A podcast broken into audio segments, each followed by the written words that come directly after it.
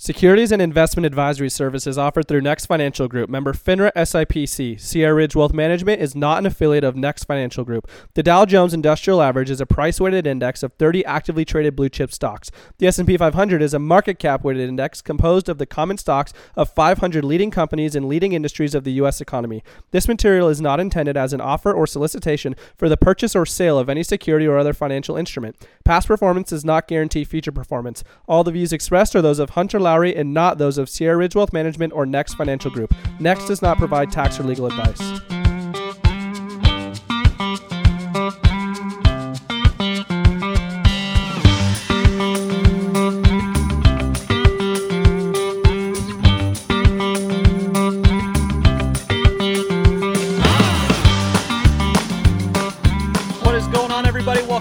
The Wealth Accelerator podcast. Hunter Lowry here. I'm a financial advisor, and my goal is to help you to create a family legacy, not just short term wealth.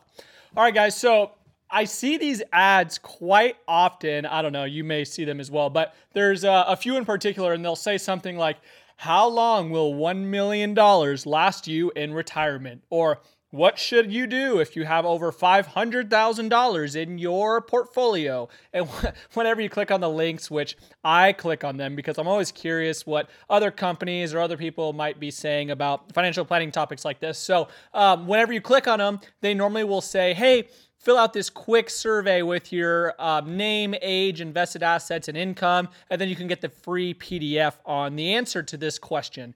And I mean, honestly, not a bad move. I'm sure it brings in a lot of leads for these companies uh, because it is a really interesting question and it's something that a lot of people have. You know, how much do I really need to accumulate to be okay and be able to retire someday? I mean, does that look like $300,000 for me, half a million, a million, $10 million? What do I need in order to live my desired retirement lifestyle? And the easy answer, I mean, anybody can find this online with a 30 second Google search, is just to do a 4% flat rate of withdrawal. And then you're probably not going to ever touch the principal and you can leave the money to your estate. So, um, on a million dollar portfolio, that means $40,000 a year that you could potentially live off of. But if it were really that simple, nobody would ever need a financial advisor. And it's it's not a wrong answer. I mean, honestly, you could go that route and then just do a 4% rate of withdrawal every single year and live on $40,000 of income. But I am guessing that if you did work hard enough to build up a million dollar portfolio, then you probably have been used to living on more than $40,000 a year for quite a while. So that would be a very big lifestyle downgrade if you just went that route. Um, so then, do you need to save a higher amount, or what the heck do we need to do if you want to have a little bit more money coming in and live this retirement lifestyle that you want? Well, number one, the first thing that I always try to get people to do is minimize expenses. And I don't mean minimize how much you eat or golf or go on vacation. I mean get rid of all of your debts that you have, get the house paid off, get our fixed expenses as low as we possibly can. Then we have greater margin to work with because really honestly it sounds simple and it is. It is very very simple but you only have two choices with your money. You can lower your expenses or you can increase your income. Those are the only two ways to ramp up the lifestyle no matter what stage of life that you're in. And increasing your income it's a lot easier to do while you're still during your working life than it is during your retirement life. The second thing that we want to really focus on is how are your accounts going to be distributed you know, a lot of times if you have not accumulated Roth dollars already, I personally really like looking at Roth conversions for clients because remember, if you take out $40,000 per year from a traditional IRA, you still have to pay taxes on that money when you pull it out. But when you take it out of a Roth IRA, that's $40,000 net in your pocket. You're not paying a dime in taxes on what you're pulling out of the account. So if you have been accumulating traditional 401k or traditional IRA dollars in your retirement account over your life, as opposed to accumulating Roth dollars, then it might make sense to slowly convert some of those dollars and take the tax hit now rather than later. And really, what this comes down to is it depends on what your other expenses look like, where your current tax bracket is at, um, and a few other things. But the nice thing about doing this is that we have the control on how much we want to convert every single year. And we can do it in small chunks over time. We can do it quickly. It, it, really just depends on what your situation is. And we do not want to create a large tax consequence all at once. So, I mean, if you have half a million dollars in your retirement account in a traditional IRA, you could do it as slow as $100 a year if you wanted. I mean, there's really no barrier to entry here. We could do it all at once. It really doesn't matter. But having that ability to convert those dollars from traditional uh, into Roth accounts can be really, really lucrative going forward. Then at that point, later on down the road, that tax free money starts coming in. It's awesome. So, overall, with your nest egg, I also believe that we need to have a few different buckets.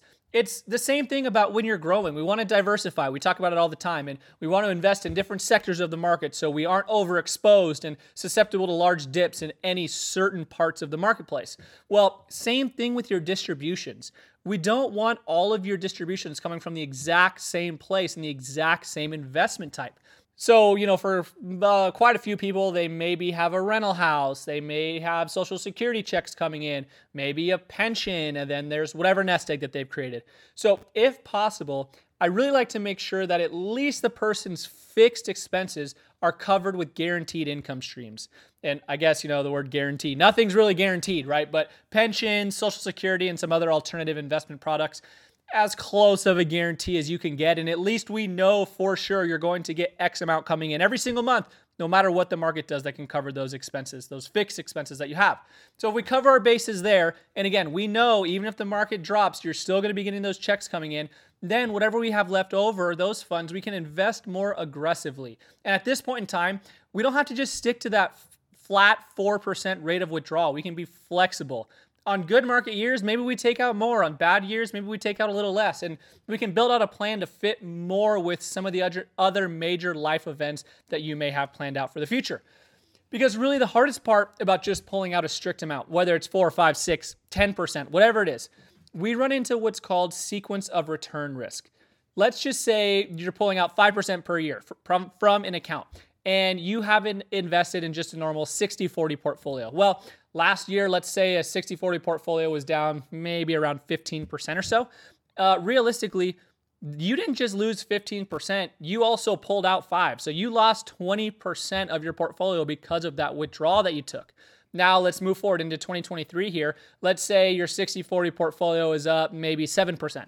Well, you really only gained 2% so far because of what you're pulling out. So you're still way under net even from last year. We haven't gotten back to ground zero yet.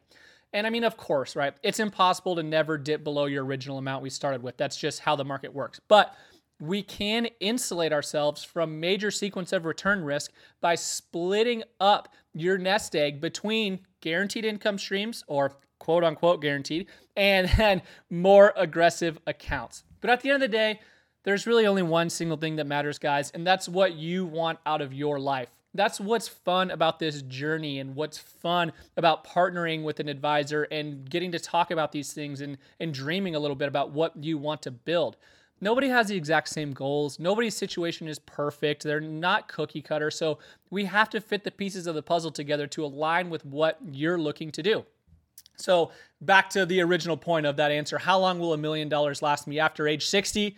It depends. But I know that's my favorite answer to give on here. It always depends. But again, that's what I'm here for to show you how to be most efficient with your assets and make sure that they stretch out not only for your life, but for generations to come.